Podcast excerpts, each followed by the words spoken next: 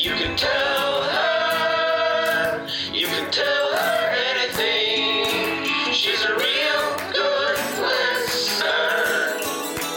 You can tell her anything. Hey, confidant! It's your girl T, Father Longlegs, um, High Priestess, whatever you want to call me, or don't. None of you call me any of this, um, but I'm gonna keep on saying it. This is the very last episode of 2019. Very exciting. Um, last year, for the last episode, I did a best of clips show. I called it a best of, but it truly was. There's no objectivity to it except for these are just some moments that I remember looking back. Um, truly, there's no real ranking. If there was a moment you liked better, please do let me know, and I'll I'll play it again. Um, but you know, this is a, this is um, a dictatorship, so I um, I just kind of went back through the whole year. I like to look back a lot. If you guys have followed me on this journey, you know that I am a woman of nostalgia. I love to look back, and I love to look back at it. Hey, um, no, I just like to look back and sort of like summarize and analyze and reflect, and that's what I did. So I went back and looked at my favorite uh, moments, um, sort of re reminded myself of some uh, great moments that uh, maybe had happened a while ago that slipped my mind. And um, if you guys haven't listened to every episode, this is a cool way to catch up on some of the cool moments. If you're joining us for the first time, welcome. Um, here's a little sampler platter of the year. Um, and yeah, so basically, um, there's a handful of clips. Uh, I will introduce each one and tell you a little bit about the guest and the topic. They're all about a few minutes long, and then um, in between, I'll play some highly illegal music that I like um, because it's not really illegal, is it? I don't know. I don't make money on this, so I don't think it's illegal. But um, and that's that's it. And so, anyways, I thanks for joining in on the show, and thanks for being a confidant. Uh, whether you've been here from day one or you just joined or whatever, um, it's pretty cool that it's been two whole fucking years. So um, I'm really excited about that. Um, anyways, okay, so let's get into it. What's the first clip? Uh, the first clip we have. This was oh oh I have to say by the way before I go into this, these aren't like really in an order. It's not like the best. it's not like the worst to best or best to worst or if you I will say also some episodes I actually really did like but I didn't have the recording of because um, someone else edited it. So anyways, truly again, don't read too much into this, but the thing I will say is every clip in this episode is I think very strong and very good and all the guests are very strong and very good and I think I've taken a good variety of um, topics to share with you guys. All right. I think I have so much anxiety. I feel like I have to explain everything, and you guys probably didn't need that explanation. This first clip, um, in no particular order, this was really fun. This was with um, when I first moved into my apartment where I'm living now, where I'm recording this now, with guest Joe Kwaczala. He's so, so funny. We met at a comedy festival last year. Um, and since he's done this podcast, not because of this podcast, what if I was like, he did this podcast and this is why he blew up? No, um, I'm just trying to say, like, if you guys remember that episode and you haven't caught up with him, definitely go check out his half hour. It's out now, it's very funny. Um, but no, I was just trying to say, yeah, since he's done this podcast, um, he's released a lot of great material. So please do check that out. Um, so, so funny. Love him dearly. So we talked about a lot of things. His confession, if you remember, was that he loves to make lists. But this particular clip, we actually talked about something that I think about a lot, starting off with nostalgia. Um, but how sometimes when you go back to a place you haven't been in a long time, it just makes you, like, your whole body remember how you felt then. And um, we just kind of get into this sort of nostalgia feeling and memories and why um, we get sad when we think about certain periods of our life. So enjoy that clip. Big lotto, big remix. Yeah, I throw that ass back to see if he gon' catch it.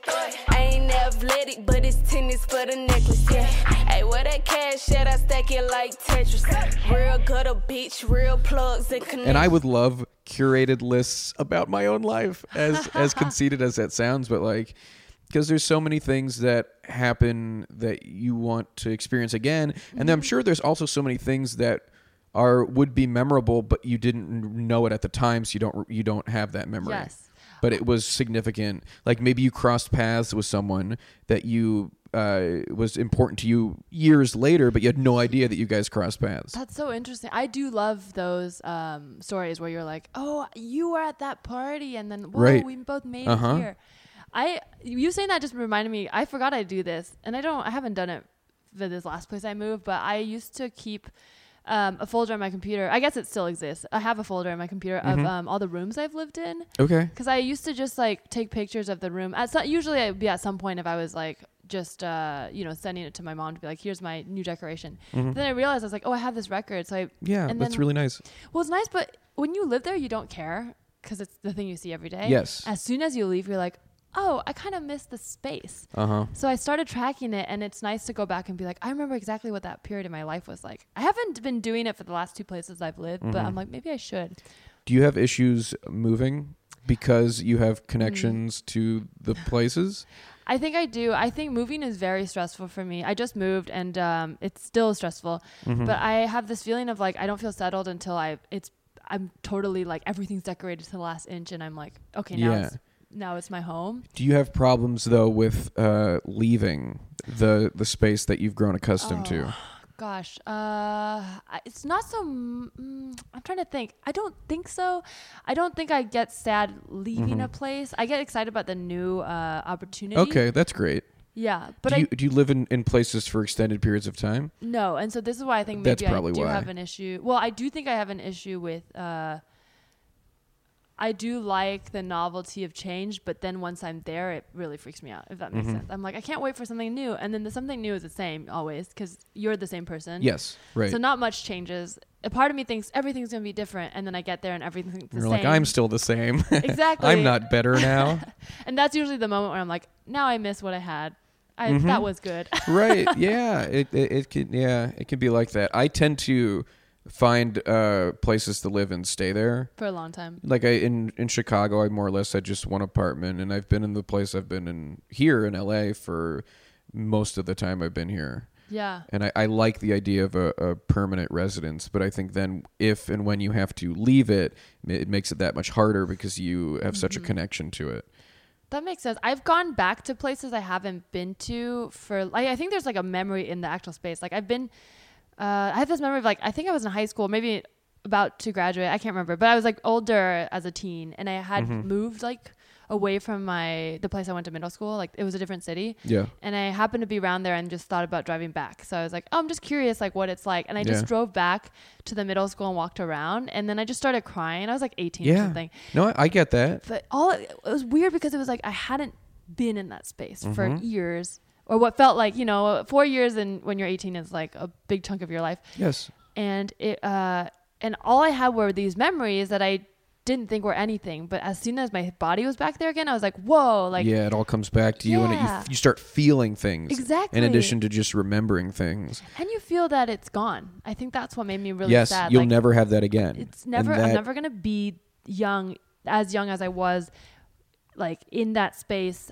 the way i was like it, Mm-hmm. Yeah. with the people who yes, i saw and that's the day. big one. That's the extreme one because it's like you when you leave some sort of situation i think the thing that is the most crushing is that these people will never be here at the same time yes again in the same way and and in this in yeah in the same way like you can always hit up a friend and you know an old friend that you know will be around forever like we, even if you don't see each other every day but it's different it's not it's the same you're not in the same you're not you guys aren't in the same place emotionally or mentally or whatever even if you're in the same place physically and and you know time is uh, good in that it changes things but it also you know because it changes things we there's something that we once had that is gone forever which and i think anytime we have to deal with the concept of forever it like Yeah. is it is really it, it can really affect you do you feel that way about chicago because that's where you kind of started comedy right Yeah, I do.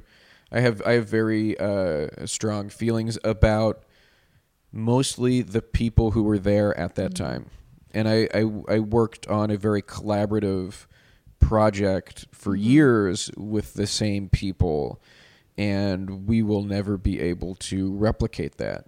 Right. You know, and uh, partially because of uh, being young Mm-hmm. and willing to put up with stuff and just where we were professionally and because people are in different parts of the world now and, Yeah. and, and people some people aren't alive and like it's just it is a a thing that is formative too because when you're young and you have those experiences you you get it's extra special it, and that time in my life is like really really uh, special to me Hoes testing me. I ain't no fucking ACT. You need to do what you just took, and that's a fucking SAT. Okay, so that was Joe Kwaczala. I'm gonna keep this show moving right along. what if I did that this entire episode? I just made it sound like I was hosting a stand-up show. Um, speaking of stand-up, I do still host a weekly Monday night stand-up show in Los Feliz. If you live in Los Angeles, come see me. It's very, very chill, and by that I mean sometimes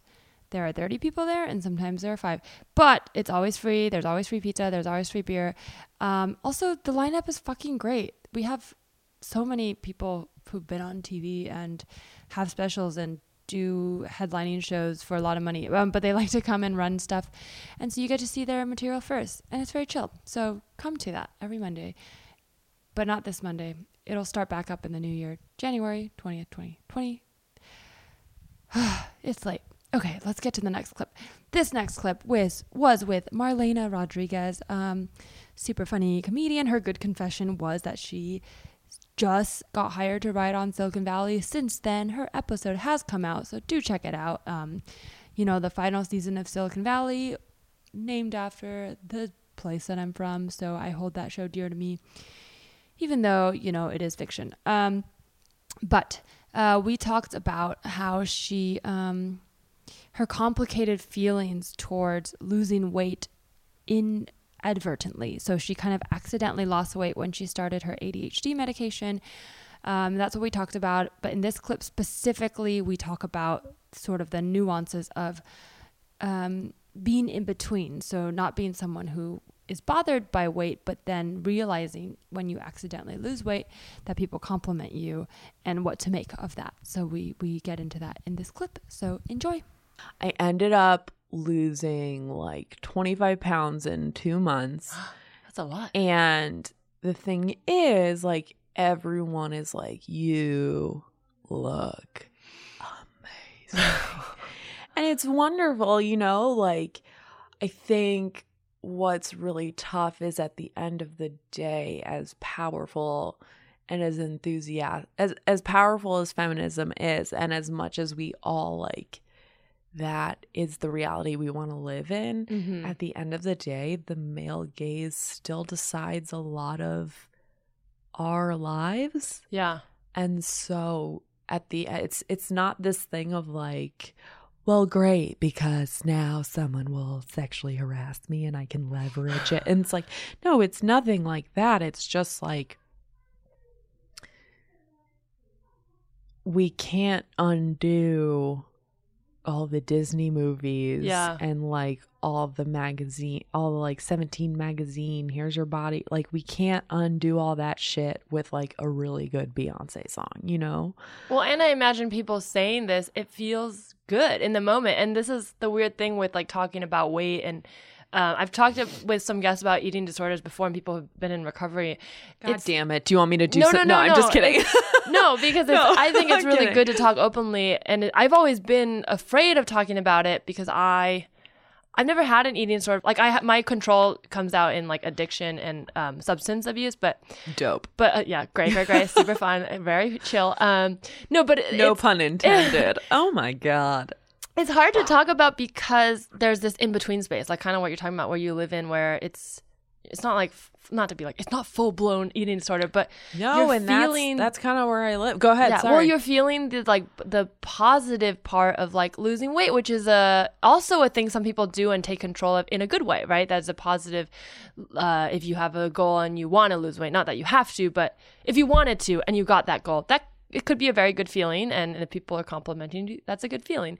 But then, like, what do you do if you're like happy on both both ends and all of it, or you were happy before and now people are complimenting you, and you're That's the thing is people are so overwhelmingly like, God damn, you look incredible. Like, like my Pilates teacher was like, shit, you look fucking good. And it's like, you're combining that with the fact that I've literally grown up on the idea Mhm. that being thin and defined and like Mhm.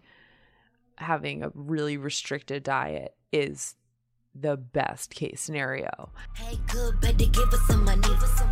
Pussy good, better give us some money. Attitude, give us some money. Give us some money. That was Marlena Rodriguez. Very, very funny. Go follow her. This next clip, uh, I really enjoyed doing this episode because um, he is a person I've known pretty much since I've started doing comedy. He he's I consider him my mentor um, in many ways.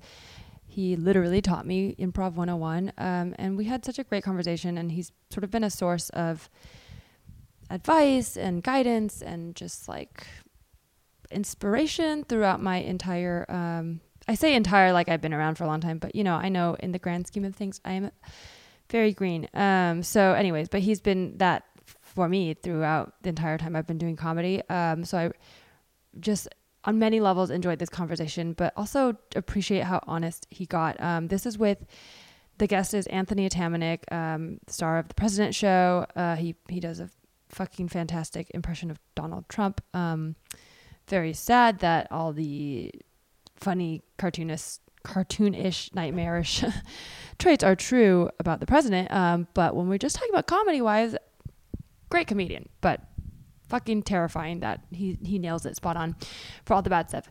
Um, but anyway so i had anthony on the show when i went to new york. Um, it was just he was just so honest. I i couldn't have asked for a better interview. Um, yeah, I was just so humbled to have been able to talk to him, this person I admire so much, and call a friend. And yeah, so in this clip, we get into sort of the idea of um, toxic masculinity from the male side, from the male perspective, and talk about why um, it sort of, ugh, God, I hate that word, prison, but it is. It's kind of a prison for both men and women.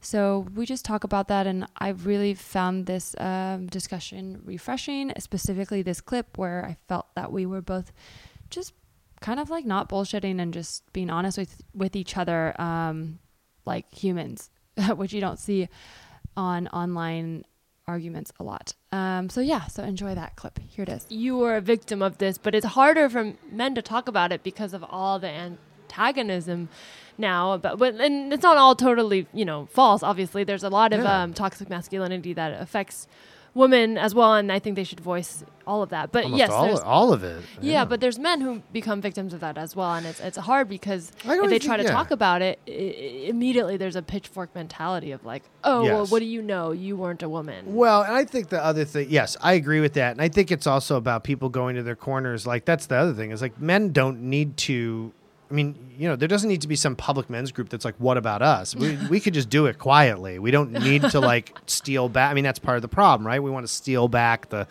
spotlight. They make could sure. both exist. I think there's a the fallacy in a lot of MRA groups is that feminism cannot ex- coexist with uh, men's rights. So there's a lot of like, oh, women are talking Yeah. about this, but they're ignoring us instead of just Right. like, oh, if we help them, maybe they can help us, and we Right. can all talk. And Well, I think men's rights is the problem. Is men's rights been co-opted by incels and sort of Yes. is essentially a new right wing, you know, Yeah. pool for bullshit.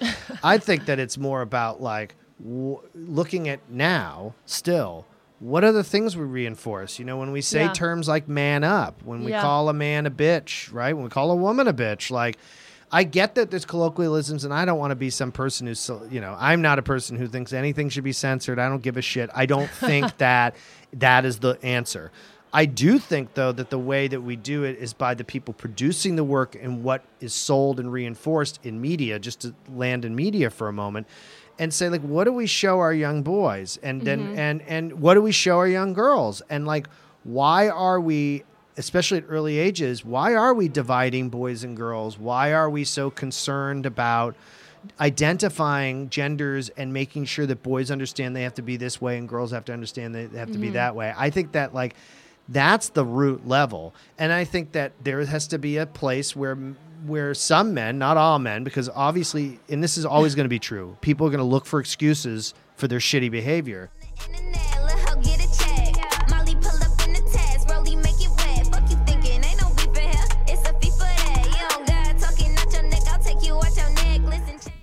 Check. was Anthony Atamanuik. I love him so much. Um, this next clip is with another guest I love very much. Um, since the womb, it's my sister. Um, so, you know, if you haven't heard, because you definitely have if you follow me, because I posted about it a lot. Uh, I turned 30 this year. Uh, I know, very brave of me to admit.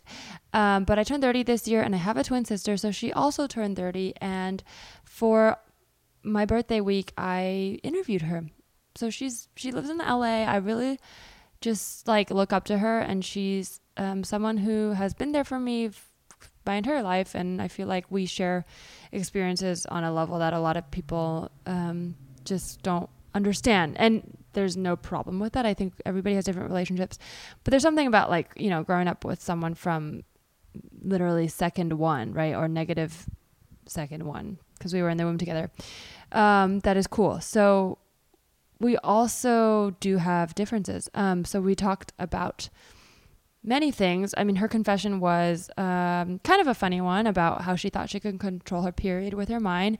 But we got into a very real place. Um, and I like this clip because this is sort of the first time me and her really talked about um, our like struggles in high school as adults. So I think we were both like aware and we both like talked about it in our art and in the work that we do, but never just kind of like a conversation like this honest. Um so I felt like this wasn't like it wasn't performative if that makes sense. Like I know so much about her, yet I still learned a lot about her through and myself through doing this podcast with her. Um, specifically, we talked about her um, experience with having an eating disorder in high school, how I was not fully um, uh, aware. Is that the word I was looking for? I feel like there's another wor- word. Sentient? I don't know. I wasn't fully aware of it. Um, and then we kind of talked about how we were, we had similar experiences, but then like kind of forked off in two different ways, opposite extremes um, to cope with sort of like the abuse or you know emotional abuse that we went through as teenagers okay so it's heavy but it's fun because you know we're fun okay enjoy this clip Yeah, and then I remember feeling like, okay, I really want to be normal, but I couldn't stop. I couldn't stop not eating, if that makes sense. Like it was just, it's a men- people, you know, people understand It's what it is. It's a addiction. I'm sorry you went through that because you know, to be honest, I didn't really know how serious it was at the time. I, I, the way you're saying now, I'm like, I remember you going to the doctor. I remember you're ha- losing hair, but I also remember, you know, I was in my own world dealing with my own stuff too, and I think we both um had similar triggers and with different we were coping in different ways. I think we both Yeah. coped in different ways. Yes, Um. but the okay. Do you want to hear my theory? Wait, I want to hear. What Oh yeah. Well, I want to. Yeah. I'll try to wrap it. Like I No, said, no, I, I tend to ramble, but but basically what happened was, well, I- long and short of it, I did get better. But the way I really got better was um dance. Dance really saved my life because going to dance class, there were a couple times where I got so dizzy I had to sit out like the, across Mhm. the floors, and then I was like, shit, like. I can't even dance, and this thing I love. And then also there was a moment I remember we were doing the sit-ups where you lie on the ground and you have your feet go up and down, Uh-huh. whatever they're called. Um, and Leg I lifts? looked at my hips and they were protruding, and I freaked out, and I was like, "That's crazy. That looks not like my body, and like I look like I'm dying." So after that, I was like, "I need to get better." And then, um, then I don't remember you being that skinny. uh, well, it it wasn't like, but that's why I'm saying it was like we were already skinny, so Oh, it yeah, was we a, were it was not a skinny, huge jump. true. It was probably like ten pounds less. But um, then I went to Taiwan and I did the teaching trip, uh, and I remember that summer specifically. It's weird thinking now because if I was a therapist, I'd be like, hmm, she was getting her confidence. She went, she went to Mhm. Taiwan. She started teaching, and she was starting to come into her own. But I went or I- she was away. away from some triggers. Ah, okay, yes, okay. I'm gonna I'm gonna let you say your theory, but let me say. So when I was in Taiwan, I remember specifically thinking because that trip it was a volunteer trip and they fed us and it was really nice. We had everything all included. Like we didn't have to spend too much. Um, no, no, I think I don't know if we paid up front or whatever, but the point is we had food they gave us every day. Um, and so I remember thinking I'm going to be good and eat this food because it's provided. It's be a way, you know, it was just there. I didn't have to buy it or anything. And then I Did remember you always feel like you had to be good? Like, was there Who was telling you what was the good thing or the right thing? Yeah, I know do? where you're trying to get at, but I want to finish No, this I'm not thought trying to get before at you get to. anything. I'm dissect. Oh, I don't This know. Yes, you're I'm- right. I'm, you have plenty of time, by the way. I feel you're, you're Oh. rushing through this story, and that's fine. The hope this is an interview with you, and so you have plenty of time. I'd just like to ask about things that I hear that are interesting. So don't feel like you have to rush through it. Mhm. But something you said did interest me. You say Yes. you said um, you felt like it'd be good. Yeah, I mean, you. I mean, I Like, guess I should I should say more right for the readers, c- the listeners, because I think I keep feeling like you know this, but then I'm like, oh, duh, because you grew up with me. But yeah, I mean, I did feel like I always had to fit into. Yes, that's how I but felt all my it life. wasn't That what you wanted to do, but there was some force out there being like, "This is the good thing," and if you are step out of line, Oh, oh, to happen. eat. Uh, Like there's a no, lot of I think there's a lot of you right now. I'm hearing like adhering to these like invisible rules. Like who's setting these rules? Uh mom no just- yeah maybe mom. I think a lot Okay, of it a lot of it was when we were growing up. I think a lot of it was mom. So you just felt like there was this kind of invisible hand ready to slap down if you just went out of line. i literally went through I some can relate to that. Yes, literally went through some poetry yesterday. I don't know why don't ask me why. I sometimes just look through my old files. Because you're about to turn thirty. That's Uh, what you do. yeah maybe i think i was looking for something but um, but anyway whatever. Somehow i found like I was looking for a genius, and I'm like, that's not that somehow i found this old um old free rides from like 2003 which i would have been eighth grade. Yeah. and there was one and it was like like bother and it was like talk about this fly like persistent bother and like i was like the nagging voice and like my eyes are caking from crying with makeup. It's not good poetry but uh actually it's not bad actually when you read it. I was like this could be like an emily dickinson poem published in something. Um i feel like i was better at poetry in eighth grade than i am now.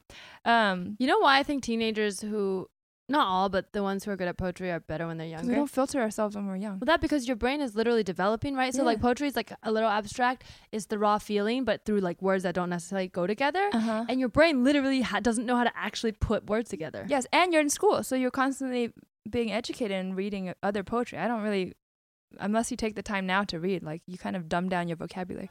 Hair go long like Chia. Money go long like Nia. I am the big idea. Twins big like Tia. My twins big like Tia Tamera. That was my sister Jenny. Um, you should follow her on Instagram at housecat a at H A U S K A A T. She's a DJ, musician. She posts cool dance videos. Um, honestly, I used to not introduce her to people because I was like, God, you guys are gonna like her more. That's a joke. Um, I want the best for her, but um, it is a joke. I know it sounds especially with that heavy clip that sound i just realized i'm like that is what an emotional abuser would say. No she's really great. Um actually she DJ, djs a lot of comedy shows for my friends um who i've introduced her to. So anyways i'm gonna move on to this next clip which is so delightful. Um this comedian is Nick Turner, and he's so funny. He hosts his own podcast with Nick Vatterott, two Nicks hosting a podcast called Get Rich Nick.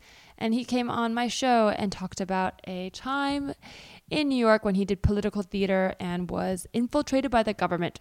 Um, but in this clip, we specifically just kind of talk about how people complain about problems and how they want you to react and um, how sometimes you feel like you don't know what to say because you want to fix it but they really just want to be heard which is something i really relate to because i often feel like i want to help be active and fix things but sometimes people just want you to listen so here's that clip Um, so I just this is all I I'm ever gonna do again. Okay. Any story, anybody complain about anything, I'll be like, damn, your problems are the worst ones.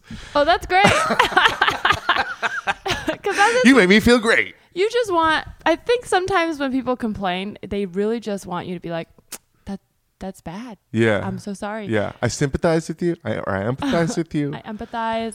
That sucks. Um, do you want five dollars? yeah. Um, you want to get some ice cream yeah. on you Okay, by yourself? Yeah, great.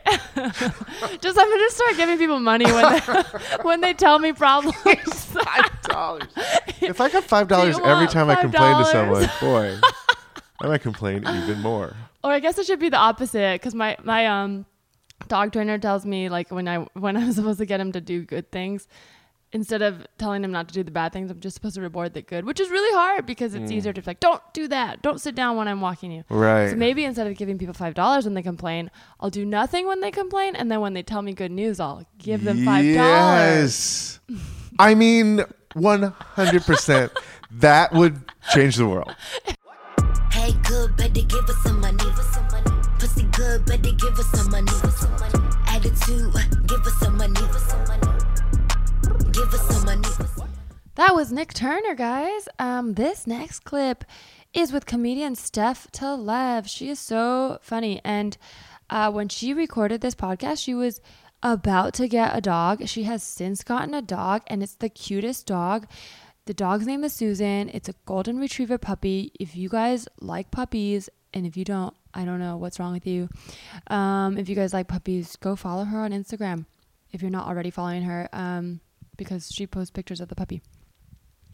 So that's not what we talk about, though. What do we talk about? Well, I enjoyed this clip. I thought it was a real fun one because we talked about road rage and we kind of talked about uh, why people get angrier in their cars than they do in real life, why they feel emboldened to act like assholes, and um, what would happen if all cars have guns. Um, spoiler, it would not be good. Anyways, here's that clip. Uh, I used to. I don't think this will ever happen, but I've literally been like, I feel like people would drive better if like you were allowed, like cars were like bees, like you were allowed to like just like hit, ram into one car like one time, and like everybody would be fine. Yep. Like. And your car would be fine. You wouldn't get, you know, uh, if everyone had that once, because then It would be everyone would be driving like a little bit more scared because Mhm. you're like, you don't know if the person behind me has, still has their one As I time. want to hit. oh, yeah, that that's actually a very good idea. Or there should be like uh, honks that don't just honk but are like, excuse me, or like something just Yeah. yells a rude thing. Very rude. I would, uh, yeah, or I would like to, like the road rage out here so bad. I would like to punch one person. Just get out in the middle of traffic. Everyone can see me. Just go to their window. Just punch them. It's too much. See, again, it's the anger again. The anger It's road rage. I watched a uh, it, when I learned how to drive. They showed us a video about road rage, and I still have the image in my mind because they're like, you know, don't don't piss people off on the road because you never know when someone's like gonna have road rage. And the video they showed was this guy getting out of his car with a baseball bat, like, like so mad because he got cut off. And I was like, oh no, so yeah, it's bad. And out here too, like a lot of my friends when they're driving me, they get kind of scared because my road rage can get out of control. And they're like, they could have a gun. I'm like, that's actually very true. Like that. That's the one thing that freaks me out. Oh yeah, but I don't like I that might not happen, but like if I piss somebody off enough, I'm also thinking of getting a vanity license plate, which I probably shouldn't. what would it say? Um, well, I, a, a while ago I posted this thing. I like put my name into Wikipedia, Uh-huh. Steph Tolev, and then it said I pressed enter, and it said, "Did you mean step Oh, toilet?" yes, I saw- Yes, so that was the funniest thing that I've ever seen in my life. So I'm gonna get S toilet as Oh my, my God, plate. And also just 'cause I think it's hilarious to be cut off in traffic and me By flipping the finger and then S toilet. Is, that's so annoying. That's such a stupid thing. But I'm like, people are gonna be able to find me way better if I cut them off. I know people act differently in cars because if uh, you're talking about if someone had a gun, but if cars had guns, like if you could fire a Oh, gun from your yes. car, no, peop, everyone would be dead. Every single person. I like the horn was a gun and, yeah, and then like a bullet like, shot out. give a shit because it's like Yeah. kind of anonymous, Mhm. but everyone's different. Like you're just different when you're in your car. Like, are you like that in real life? Do you yell at people and get mad when you're if someone pisses you off? I do. I'm pretty aggressive, but I, I honestly think that like now that I'm really thinking about all this like built up anger stuff that you were saying too, but I'm like I think I just let it all build up until I get in the car and then like Uh-huh. that's the release to take it out because I'm like I know I'm alone and I know I can yell as loud as I can. Like, there's been times in traffic where I am yelling so loud. And then I'll kind of catch myself and start laughing, and then I'll look over and see somebody in their car like laughing at me. And I'm like, "Oh, this is crazy." Why you pissed? Darling. Why you piss?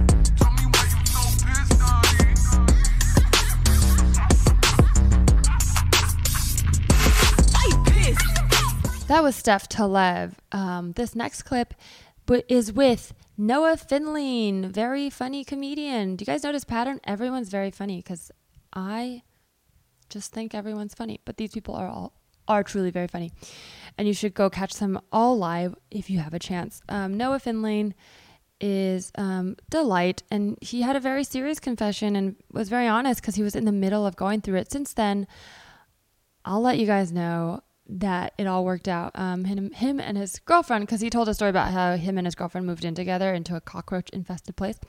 They're still together and very strong. So, um, it was kind of a cool story to hear, sort of like the beginning of it, and then being able to track sort of how they got stronger and closer through it. But this clip is um, him telling me this tactic he uses when he's stressed out about problems and when he gets anxiety and what he does. Um, this is from Noah Findling on how he deals with problems when it when he thinks they're irrational. Here it is. Um, also, my brother has a, we he's kind of his therapist taught him this thing that I really like. If you like treat all your problems like a court, like a like they're in court, Oh, okay. and you would be like, okay, uh, first case is uh, Noah. Um, let's say one of my many anxieties. Noah's uh, not. n- Nobody likes Noah at work. Uh huh. And then you're like, okay, if you were a, a lawyer, you'd be like, okay, what evidence do I have to show the judge of that? And you'd be like, nothing. I don't have anything to show that. And you'd be like, uh, okay, maybe I shouldn't worry about this. Oh, I like that analogy. You know I've never I mean? heard that. Because you're, it- it's true. It's like, if I had evidence, if the lawyer was like, well, this person said this and this, and they behaved this way, and I can be like, okay, that's reasonable. Now, what is the verdict? Go talk to that person Uh huh. or get out of that situation. You know, make make a choice. Yeah. Um, and if there's no evidence, then you're like, this is in my head. I'm spiraling. You know. Yeah, no, that's a great way of Yeah. putting it. Yeah, because also, I, I yeah, I don't want to um uh, write off all feelings because sometimes, yes, you are in situations sometimes where people are around you are doing stuff. Yeah. But I think then you can come to that conclusion. You Uh-huh. can say, well, uh, the evidence is all here, so I shouldn't be in this situation. Yeah, and yeah, I yeah. should probably leave. And if Yeah. I don't leave, it's my fault. Yeah. This shit is a girl blunt. I only smoke girl blunts. This shit is a girl blunt. I only smoke girl blunts. This shit is a girl blunt. I only smoke. That was Noah Findling. So lovely. Um, he is an uncle now. I only know that because I actually met him through his brother, who I did New York with, or who I did comedy with in New York. Didn't do New York with. I guess I did do New York with him. Um, very funny comedian from New York City um, who had a baby, Ari Findling. Check him out. Okay. Wow. What do I want to tell you guys about next? This next clip. Oh, another lovely comedian and writer um, and former coworker slash boss. Daniel O'Brien. Uh, we worked together at Cracked. He was one of the first friends I made in LA when I first moved here. Just like the most compassionate, funny, smart, so smart, so sharp, um, nice, nicest man. And uh, we had a fun conversation. Um, he showed up prepared with a notebook. I thought it was the best. Um, yeah, I, we had so many moments in this conversation where I was like, wow, that's really like, it makes me, because him and I are different. Like we're friends, but I fundamentally we see the world differently. We and but we were being honest. There were many moments when I like felt like I learned something, and then it shifted my point of view, and I love that. Specifically, in this clip, we talked about um, why it's so important to say what you want, to ask for what you want as an adult, um, and why it is hard, and why sometimes it feels easier to prioritize somebody else's feelings, um, but why that ultimately does not benefit either of you. So here's that clip. Enjoy. Do you do that though? Like, do you often put other people's needs before yours to a point where you're like, oh no, I sh- I'm now unhappy and I shouldn't I- have done that? Probably, I think, I, I think I do that too much. I mean, like I, I, I far be it for me to be to to, I don't know. That just sounds like I'm boosting myself up about just like sometimes I'm too kind to everyone, and uh, I don't know. You've you you've interacted with me. Does that seem like a thing? Well, no, I mean, I think a lot of uh, comedians are like, and also especially people we worked with, because we're like, I think at our heart we want to be good people, but sometimes when you prioritize other people, it can almost end up being like, I, in my personal experience, I've done this in relationships where I've been like, okay, I need to make sure everyone else is happy, but then I'm not doing what I want, and then ultimately, what people want is for you to be happy too. Right, and it it, it makes it uh, it can make it impossible to be around me. I know. I mean, I've, it's something that I've worked at for for years and years, but it's always a uh, been a struggle in like romantic relationships where Mhm. I do the, the thing which is wrong, which is stay silent and prioritize the other person's feelings, and then five months later, I'm very resentful, and the partner's like, Yeah. Why? I was like, because we always did this for you, and we always did that, and we always did this. I didn't ask you to do that. No, you didn't. Oh man. But I did it anyway, and now I'm mad.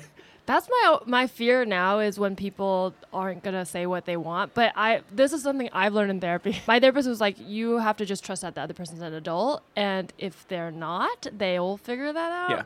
And that's so hard for me because sometimes I'm like, they're not, and they I know that they don't want this, but. uh I think the only way for them to learn is for them to realize they can't get what they want Yeah. until they ask for it.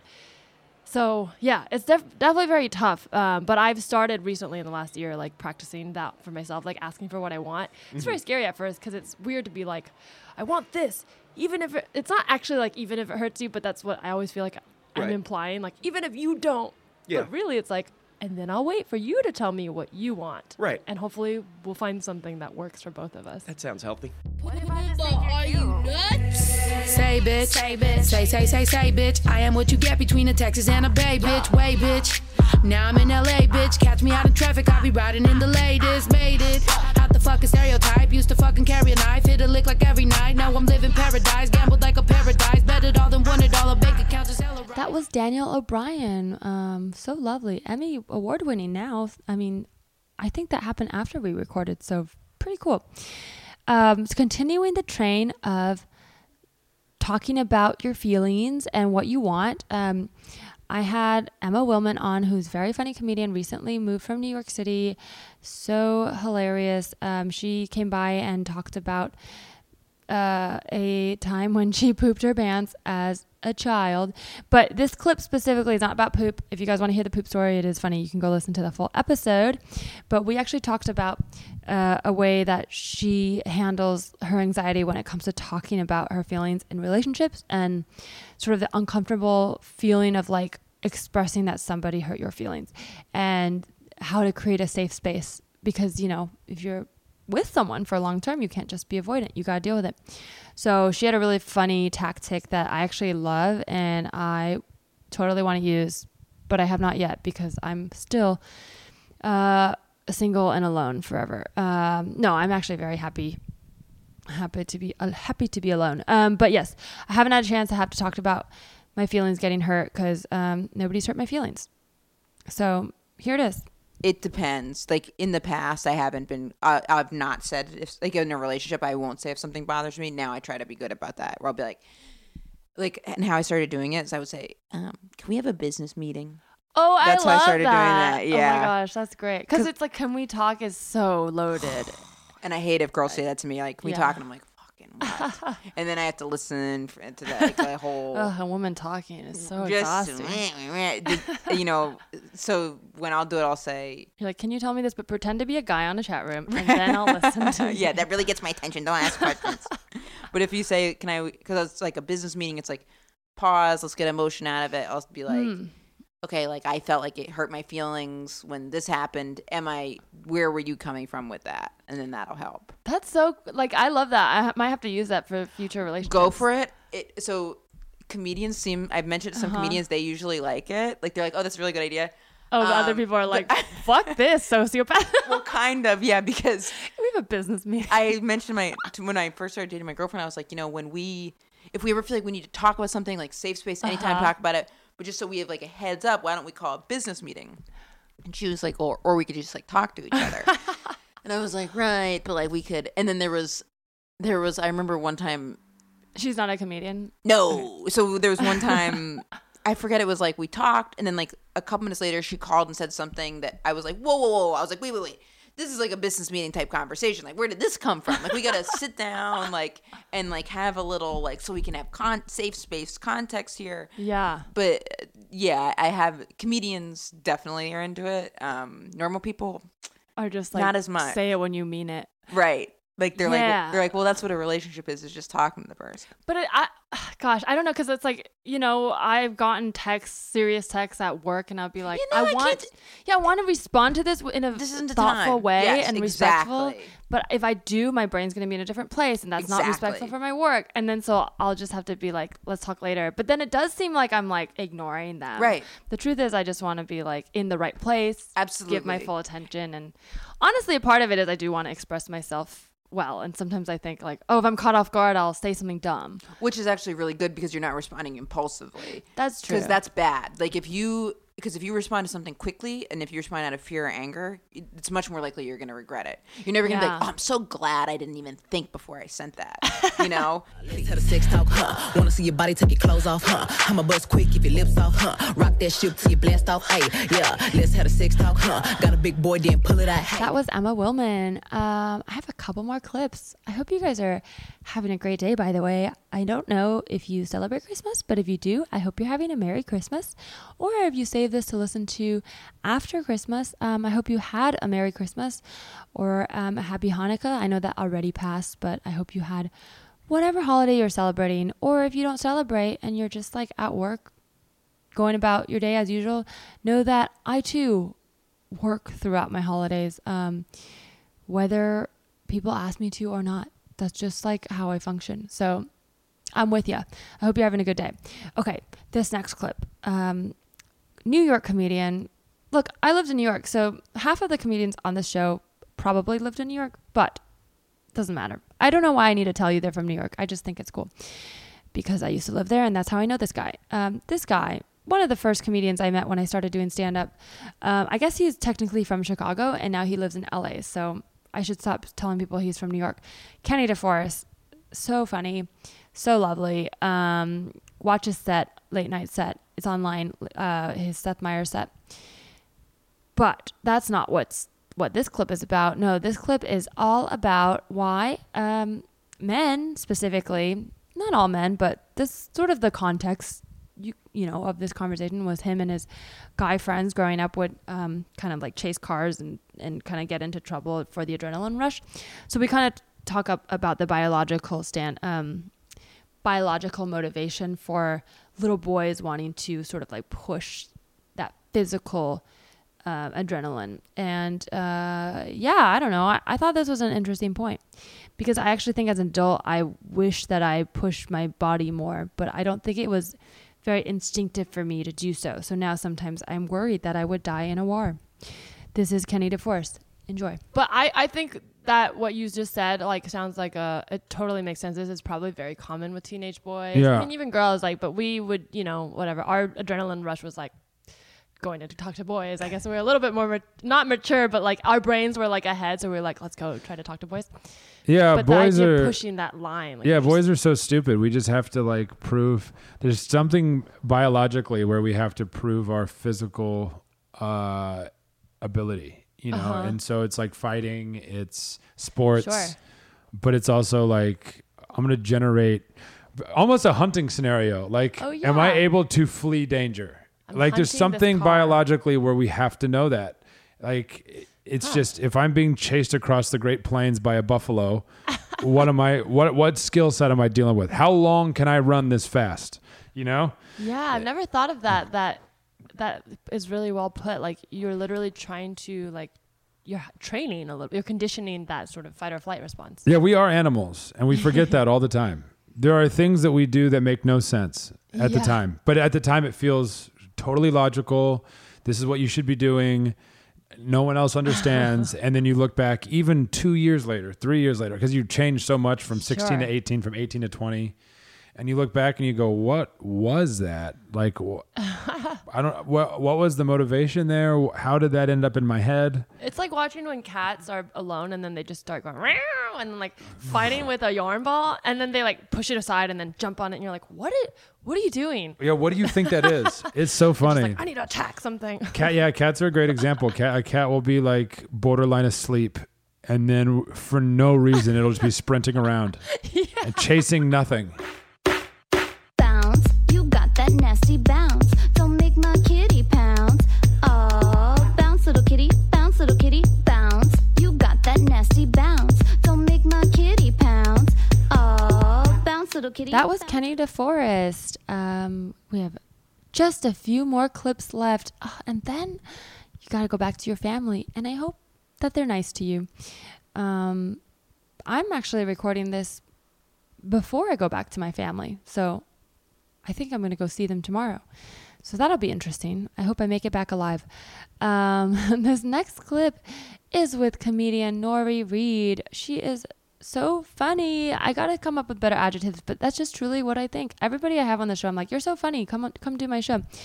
Um, but she just moved to LA from the Bay Area, and I we just I just love her so much. We have such such great honest conversations. It's really cool to sort of have someone from the Bay Area who, even though I didn't start comedy there, I grew up there, so there's a lot of sort of like shared experiences that we can talk about.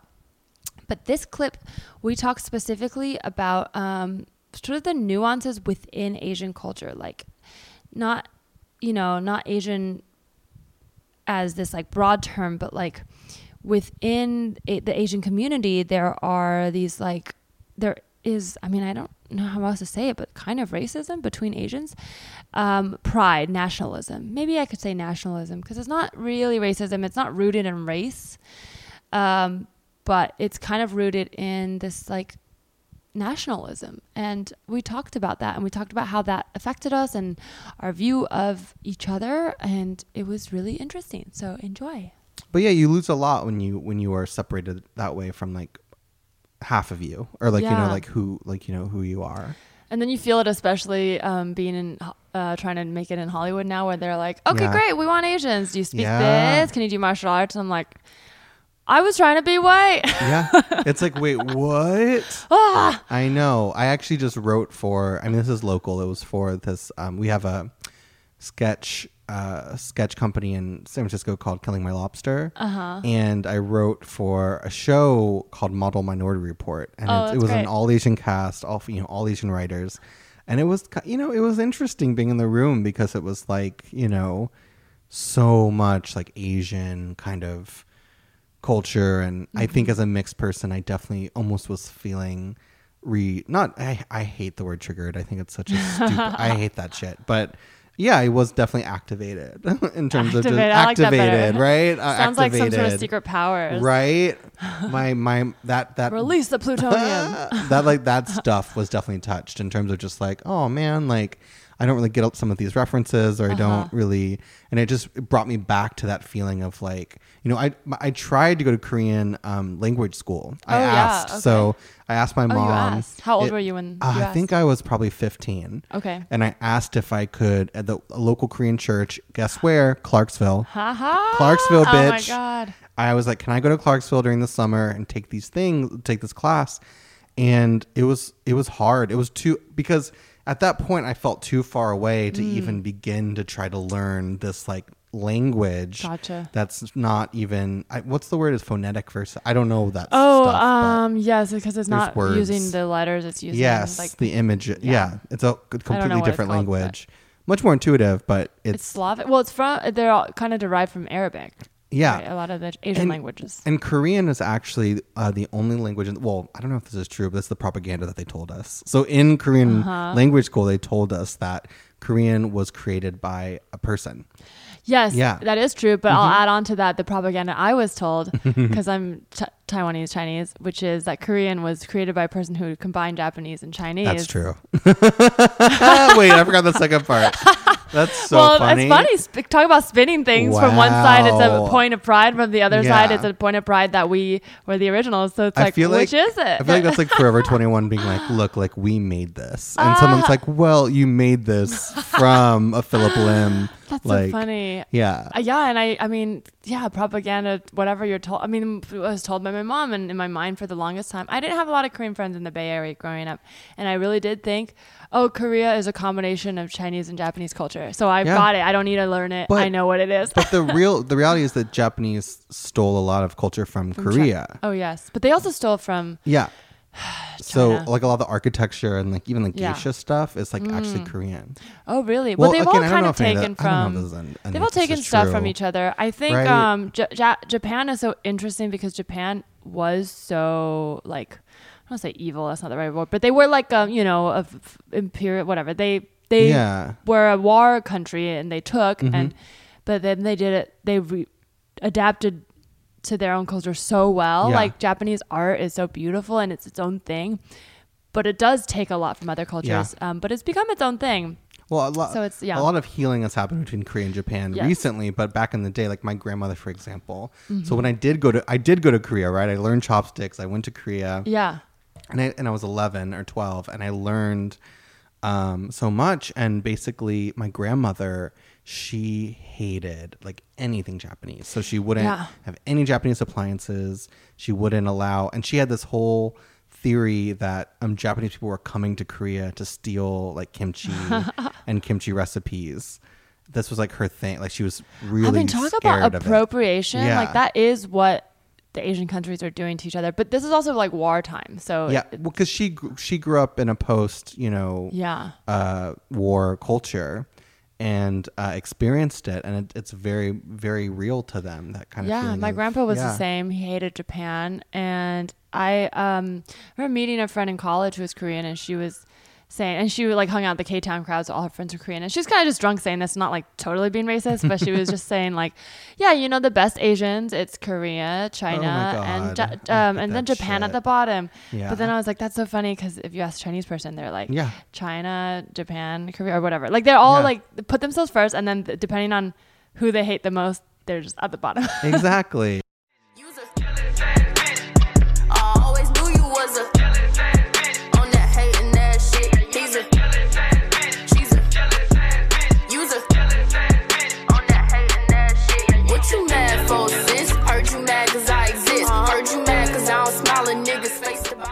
Nori Reed.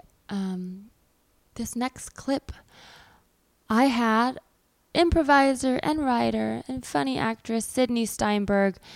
Um, she's so so funny. This is one of the most downloaded episodes of the year, I believe. So, um, she was so honest. She and and so it was so cool to hear her talk about her journey because you truly see like she changed her point of view. Not like during the course of the episode, like she did the work, but she did the work before. But it was cool to see like she was this person who was very insecure about her relationship and then it totally like she totally did all this work and now she's like in a stable healthy relationship it's really cool um, but in this clip we talked about why we stay in bad situations and why we repeat patterns and um, well, I always get iffy talking about this, um, but I actually mentioned it in the clip, so I won't go into it too much. But I, I, you know, I, I just express that um, it's helped me from. So this comes from a very personal place. Sometimes when I say things and I'm too broad, I, I get like at. I get added at added replies. I get reply guys, but there are sometimes women um, online. This happens when I go on platforms that aren't my fans which is fine. I like that. I like to be broad, but people will be like, "Oh, she doesn't know what she's talking about because this," and I'm like, I've always been very clear. I don't know what I'm talking about. I'm just coming from um, my own experience and my own honesty, and hopefully people can relate. But it's not the right answer for everyone. Um, why did I go on that tangent? Oh, because because I um because this helped me. The the feeling of empowerment helped me get out of a bad situation. So that's what I talk about here. But I recognize that not everybody is ready to leave a bad situation and I'm not trying to victim blame. People are not it's not their fault. Um, but this did help me, so I tried to shift the narrative a bit. And anyways, here is that clip. Enjoy. I've gotten better because of therapy, but I'll see like patterns that have repeated in my past. Yeah. I'm like, okay, well, it's not not to like blame myself, but yeah, kind of. At a certain point, if I'm repeating a pattern, even if someone's hurting me, like there is something I need to do Yeah. to figure out why I'm drawn to that. Yeah. Oh my God. Totally. Like, why did I date this horrible guy for so long and move in with him? That's fully on me. I mean, he's not great, but I stayed right, there. Right. But there's something that uh, Yeah. made me not leave. Yeah. That's the whole thing. Like boundaries, I guess. Yeah. Oh, boundaries. It's hard to talk. Ab- Sometimes I'll talk about it too broadly with someone who doesn't go therapy, and then it sounds like I'm victim blaming, and that's why I get so like uh, dicey about it. But Mhm. I, I do really think it's it puts power in your shoes if you're It like, oh, it's my choice to get out of a bad situation. Yeah. Still their fault for being an Oh, asshole. for sure. But I have a choice. Oh, 100%. Like, yeah. I remember like being in this bad relationship and being like, just make it a year. Like, it's too embarrassing if you leave before a year.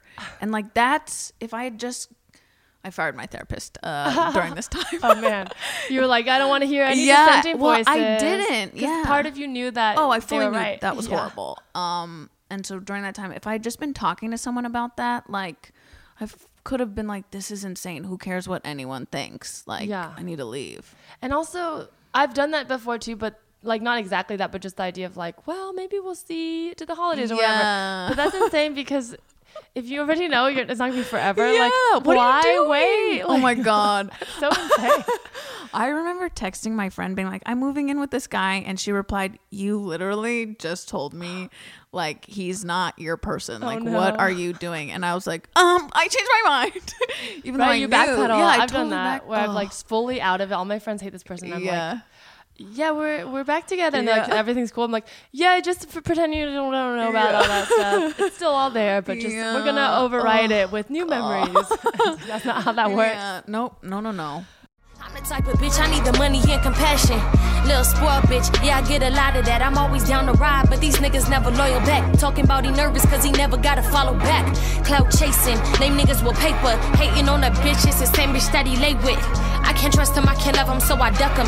Keep him in rotation so I never have to suffer. Focus on my goals so I never have to struggle. They hate it when you busy and you get into the bag. I even cuss some bitches off I thought were friends, but they was mad. That was Sydney Steinberg. Um, did you like how much I over explained myself before that clip?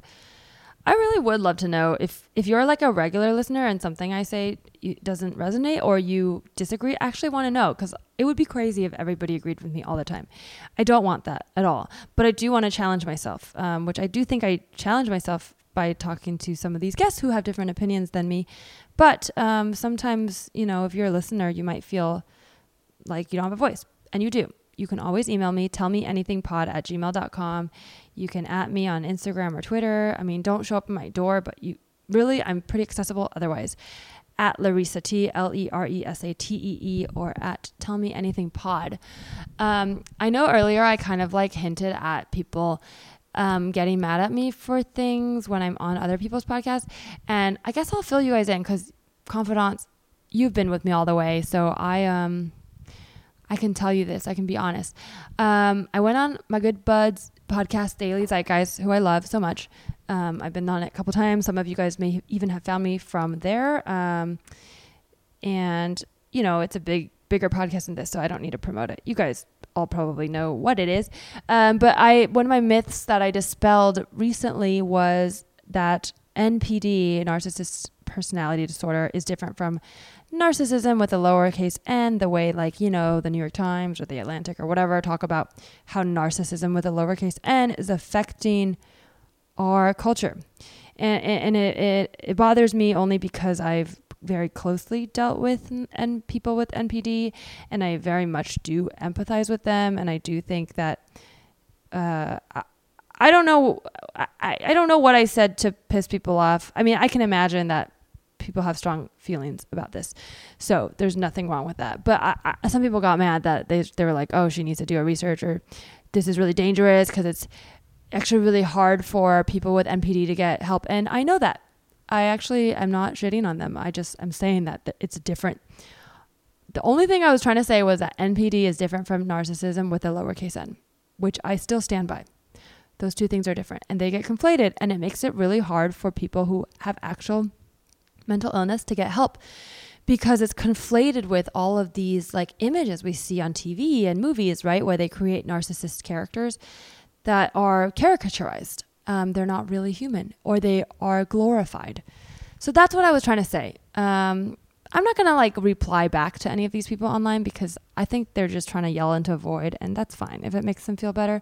But for my listeners, if any of you guys were offended by that, I want to have an open discussion um, because I've been going to a narcissist survivor group for a couple months now. I've been reading a lot about it. I listen to different lectures. Um, and personally, I have an experience, a couple experiences with, um, you know, living with someone with NPD. Um, and I, um, yeah, that's where my experience comes from. Again, I would not call myself an expert. I'm not a professional, but I can tell you personally that I know 100% I have met people with NPD and I don't think all media representation of them is correct. And I actually think a lot of it is really harmful and makes it harder for survivors um, to get help and also makes it harder for people with NPD to get help. Um, that being said, I still stand by what I said. If you, a fuckboy is not a narcissist. Um, sometimes there is a Venn diagram, but people can be assholes and they can also not have a mental illness. But then there are people with mental illnesses. If you have NPD, if you have a personality disorder, you um, may not be diagnosed because a lot of times you don't. People with NPD will not go get treatment. Um, but if you live around these people or know them, um, you can kind of tell based on, well, based on how you feel around them, based on what they do, their actions, and the pattern. So I do stand by that. I think just like, even if you've never met someone with it, and this is the first time you're hearing about it and you're curious, like, I encourage you to go look it up because it- just being informed is really the first step towards um, just like a healthier existence. Anyways, that's my little soapbox. I apologize if uh, if I'm uninformed. Um, you know, honestly, I feel like fairly informed on this subject, but I know I'm not an expert and I'm definitely not a doctor. So I'm not trying to tell you how to live your life. Um, feel free to at me if you're an actual listener. If you found this through the Daily Zeitgeist, just to scream at me. Um, I don't know. Get a better hobby. Okay. We have two more, no, three more clips. Um, and these are all really great. I know there's no order of the clips, but these three are truly really great.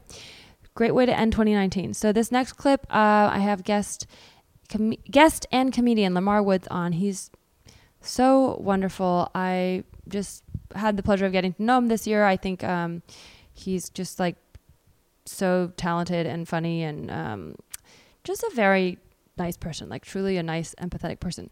Anyways, that's not what I'm this podcast is about. This podcast is about this clip. And you know what we talk about in this clip? We talked about masculinity. Um, we talked about this like invisible pressure to lean into being masculine or feminine um, if you're a man or a woman sort of this heteronormacy. And we talk we kind of dissected it because we're both i think pretty um, comfortable being ourselves but also aware, self-aware. Like there was this very weird element of self-awareness when lamar and i talk because i think we both are have strong personalities but we also like want to see the other side. So this is that clip um, enjoy Well, there's also like, uh, it's also you know, You got to go back know. with your buddies, uh, wear your leather jackets, and stop him on the way out. I don't know. We gotta like have a dance yeah, battle. you ride your bicycle up to him and be yeah. like, "Hey, I could do a comedy set there. Maybe then, maybe then I can like show him what I'm good at. Yeah. And that, would, then that, then he'll be like, oh, okay, I see. Yeah. But right now it's just it's like, just about respect. Like you don't feel like he, respects you because you're like, oh, you're comparing yourself just on basis of muscle mass, but then you're like, well, I have this other thing that you don't. You have. know what it is? I think it's two things happening. It's, I mean, tell me you can relate to this as a woman, but for uh, there's a masculinity issue. Uh-huh. Uh, I think there's it. So there's all these men who are like really, you know, I guess the quote unquote idea of what a man could should be or something Uh-huh. like just physically, and then I'm there, and then it's like it's not an intentional like um it's not like they're they're like this it's not like they have a problem with me or like they Mm. looking at me in a certain way it's like i'm it's like an invisible thing where you're like Uh-huh. uh it's like they're they're just they just move through like it's like i'm Mm. not even there like like if i'm about to let's say i'm about to walk to a machine there they'll just walk in front of me and sit there like it's like i was Oh. never even going it's like they didn't even see me it's crazy it's like i was it's like Oh. invisible i mean i mean That's it's not as bad as the like, no. invisible man but it is like that book invisible man um, you know, I, I can kind of relate to that on the opposite end, and like I'll try to speak to that on the feminine feminine expectations because I think Mm-hmm. I feel that way too. Like I go back and forth between, you know, like I feel like I'm pretty femme, but I also like can be like a tomboy sometimes, which is I Right. think feel like we should get rid of that term. I can't, I can't imagine that that term is going to be around for long. Oh, but yeah. for lack of better words, what an idea of a tomboy is, you know. Um, but I always like like quote unquote girly things growing up. Um, you know, I like to dress up. I like to used to go out in heels and dresses, but um, I think doing comedy and just being a little bit more like chill and not caring that much um, put me f- kind of you know in the middle. And then when I'm with my girlfriends who are very very like femme and like Right. really, it's not even being femme in a sense of like style, but more like lifestyle, right? Right, right. Like the things that they value in their life is to find a husband and to get like who has money and they'll talk about that openly like oh so like I'm dating this guy and he makes this much and this guy Yeah. but he has a better job. So like just already I see that they value that. They value um like kind of always looking pretty having good homemaker skills. Right. and when I hang out with them it's I mean they accept me and we're all friends but I do feel that invisible thing you're talking about which is like i either feel a need to like uh, t- talk up my fem stuff. Like I have to be like, I made dinner the other day, and, and just to like be like, I also cook, Right, right, yeah. even though it's not important to I me. baked a pie. I Yeah. put it on a windowsill. I'll yeah. like take pictures of stuff. Like if I like decorate my apartment, I'll like make sure I tell the group chat because I'm like they'll care about this, and so I feel that invisible like pressure. Um, but I also sometimes will feel it's not that it's not that I actually think they care. It's almost Right. like yeah, I don't know. It's almost like I see that they like that lifestyle, and then by seeing that, I feel like I'm lacking something. Yeah, it's so weird. I can't tell if it's like if it already existed Uh-huh. and my mind is like magnifying it, or if like the my parent, my own insecurities, like of like if I could just be the person, like be me Mhm. truly and not care, would I like actually? Do I need to do anything? Like, would Uh-huh. it would it even make a difference? You know what I mean? Like, are they? It's Uh-huh. not like they. It's not like these guys would see me if well, so because I feel like my reaction, I mean, my instinct is to just instead of just like not caring or just like Uh-huh. doing just doing my own thing. My instinct is to like like be up like like man- put more to be- to man up, more, yeah, yeah. and put more weight on the thing and be like and then do copy them, which feels Mm. like disingenuous to me. So, Mhm. but almost like I almost wonder if it in their mind they're not even they're, they're not even thinking about me. like I'm pretty sure this whole scenario, this whole thing is happening in my head. That's my energy, big dick energy. Never let a fake hoe get in front of me. Bitch, you better let go. You can't take the heat. That's my energy, big dick energy. That was Lamar Woods. Um, go watch his movie. It's called It's a Party. It's very funny. My DP that shot um, I Think She Likes You, uh, her is Carissa Dorson. She also shot that movie. This next clip is with good friend and very funny comedian and Time Out comic to watch last year, Jared Goldstein. Um, we talked about his um, experience as a sort of a teen teen actor, teen pop star. And um, I didn't think this conversation was going to go this way, but we did end up kind of going this way. And this happens a lot when I talk to people who um, have similar relationships with their parents. Um, we just got into um, sort of like the uh, the need to get safety from your parents and sort of like the moment we both realized it was time to let go and how that totally affected and changed our relationships for the better. So I hope you enjoy this. So I went on this commercial audition, and my Uh-huh. inspiration, my acting inspiration, was Jennifer Aniston Oh my on Friends. God. and I was like, I'm gonna do this like Smuckers commercial or whatever. how Jennifer Aniston on Friends as Rachel Green would do Aw. it, and that was like exciting to me. And I went and I did it, and I had so much fun, and I left. And then and and then my and then mom, she was like, "How'd it go?" And I was like, "Uh." And then we sat in all this traffic to get there, coming from Long Island to the city. And then we sat in all this traffic to go back. And then she really lost her cool and she got so mad at me. And she was like, and this was like her stage mom moment. There were a Yeah. few, uh, for the most part, like when people ask me, is your mom a stage mom? I'm always like, no. Um, and she also wasn't, but she had moments Yeah. Like anyone has moments. You know what I mean?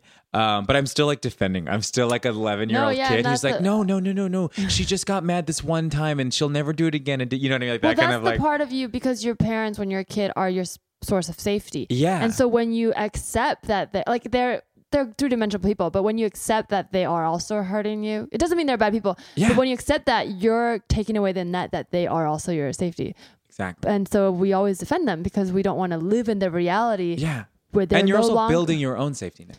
Well, that's, that's what you should that that always was do. not- yeah. But the problem when you, um, uh, when I like as a kid would always justify what sh- you know my mom did is because I didn't want to live in a world where I accepted that she was no longer a viable source of safety. Yeah. Because then I'm like, oh, it's I've got nothing left, so I just keep being like, it's okay, I forgive her, so I'll just keep trying to get safety from her. And then, you know, yeah. oh my yeah. god, I literally feel like I'm always doing that. Like Yeah. just try, and I, I'm on the phone with her, and I'm like I can feel it. I'm like holding my phone to my face, and I'm like, let me try, and it doesn't work, and I'm Yeah. like, why do you keep try- stop trying, stop Yeah. trying?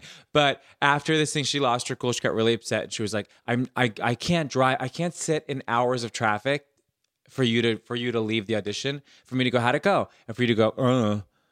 And at the time, I understood that, and I sort of do. And I was telling her that as an adult Yeah. recently, and then she was like, "No, no, no, no, no, no, no. Like, you were a kid. I was the adult. Like, I, I'm. We're always wrong. Right. You were the kid." And I was like, "Oh my god!" It like really was like, yeah. It was such a beautiful moment with my mom where I was like, "Oh fuck, you're great." Does she get hot? Is her ass fat? Does she get money? That's too bad. She gotta go. Tell that bitch Huddy. Now she really mad.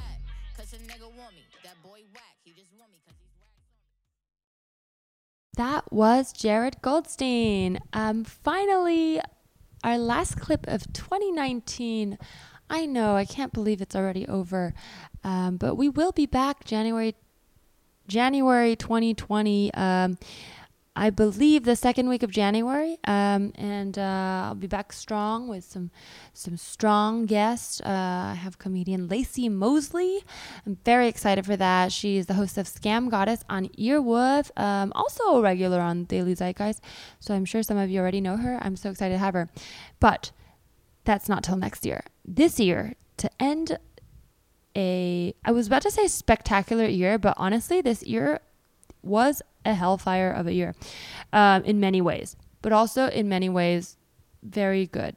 It kind of was one of those years where you're like, wow, I'm being turned inside out and everything hurts.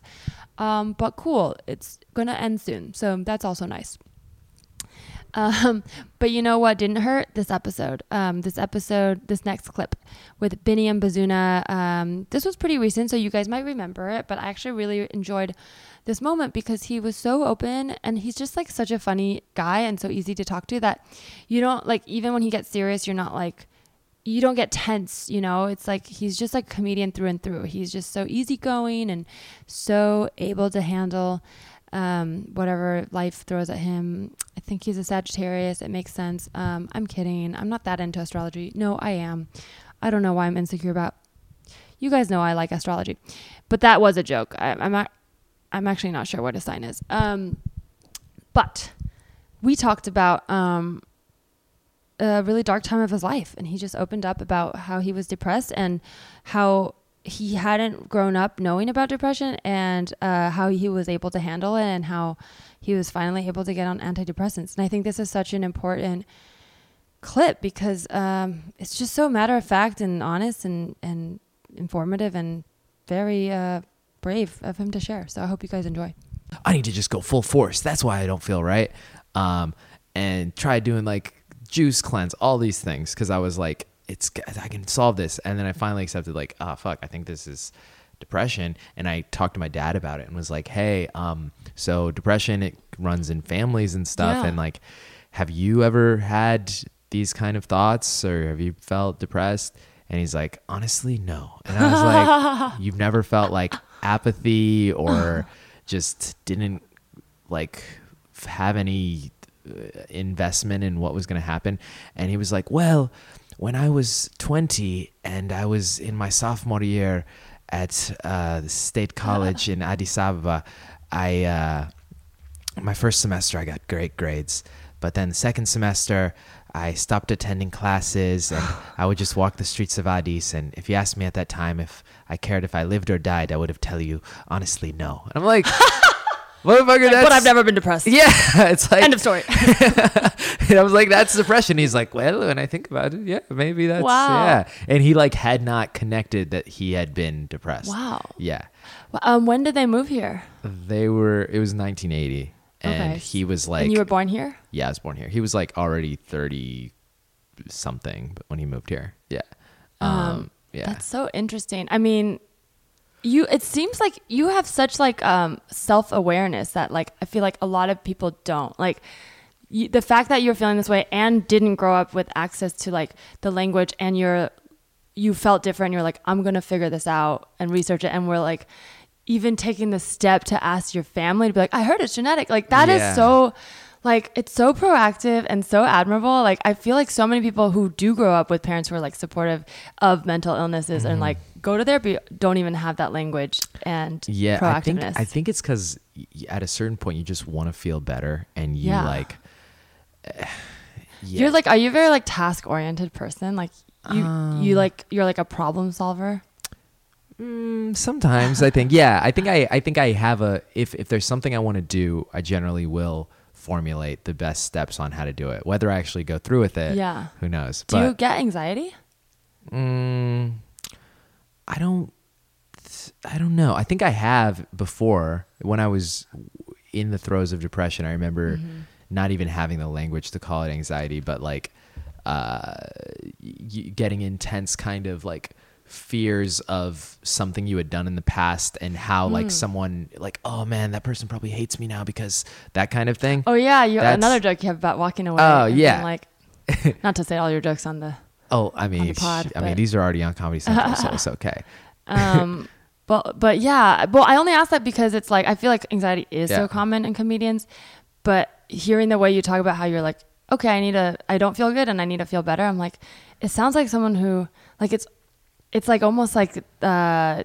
It's like I don't know what the opposite of anxiety is, but it's like you have depression without the anxiety. So you're like, I ha- I need to fix this. Whereas when they're together, sometimes you get so paralyzed where you're like, I can't do anything about this. Well, you, it did take me a long time. So I think there was anxiety in there because it wasn't like this overnight, like, I feel bad. It's been a week. It's like, you know, months and months and months. And I was, Uh-huh. I, before I actually got like, got on antidepressants, I'd been feeling this way for over a year oh, and wow. just kept on thinking, like, I was so scared to get on them because I was like, what if I need them now for the rest of my life and I can't get off them? Or what if I start taking them and I get better, but the re- but I'm also like running a lot and the reason Yeah. I'm getting better, I don't know that it's because of Which them. is- yeah. And th- then I will feel like, you know, that like does I- sound like anxiety. Okay, I take it back. You had yeah. anxiety.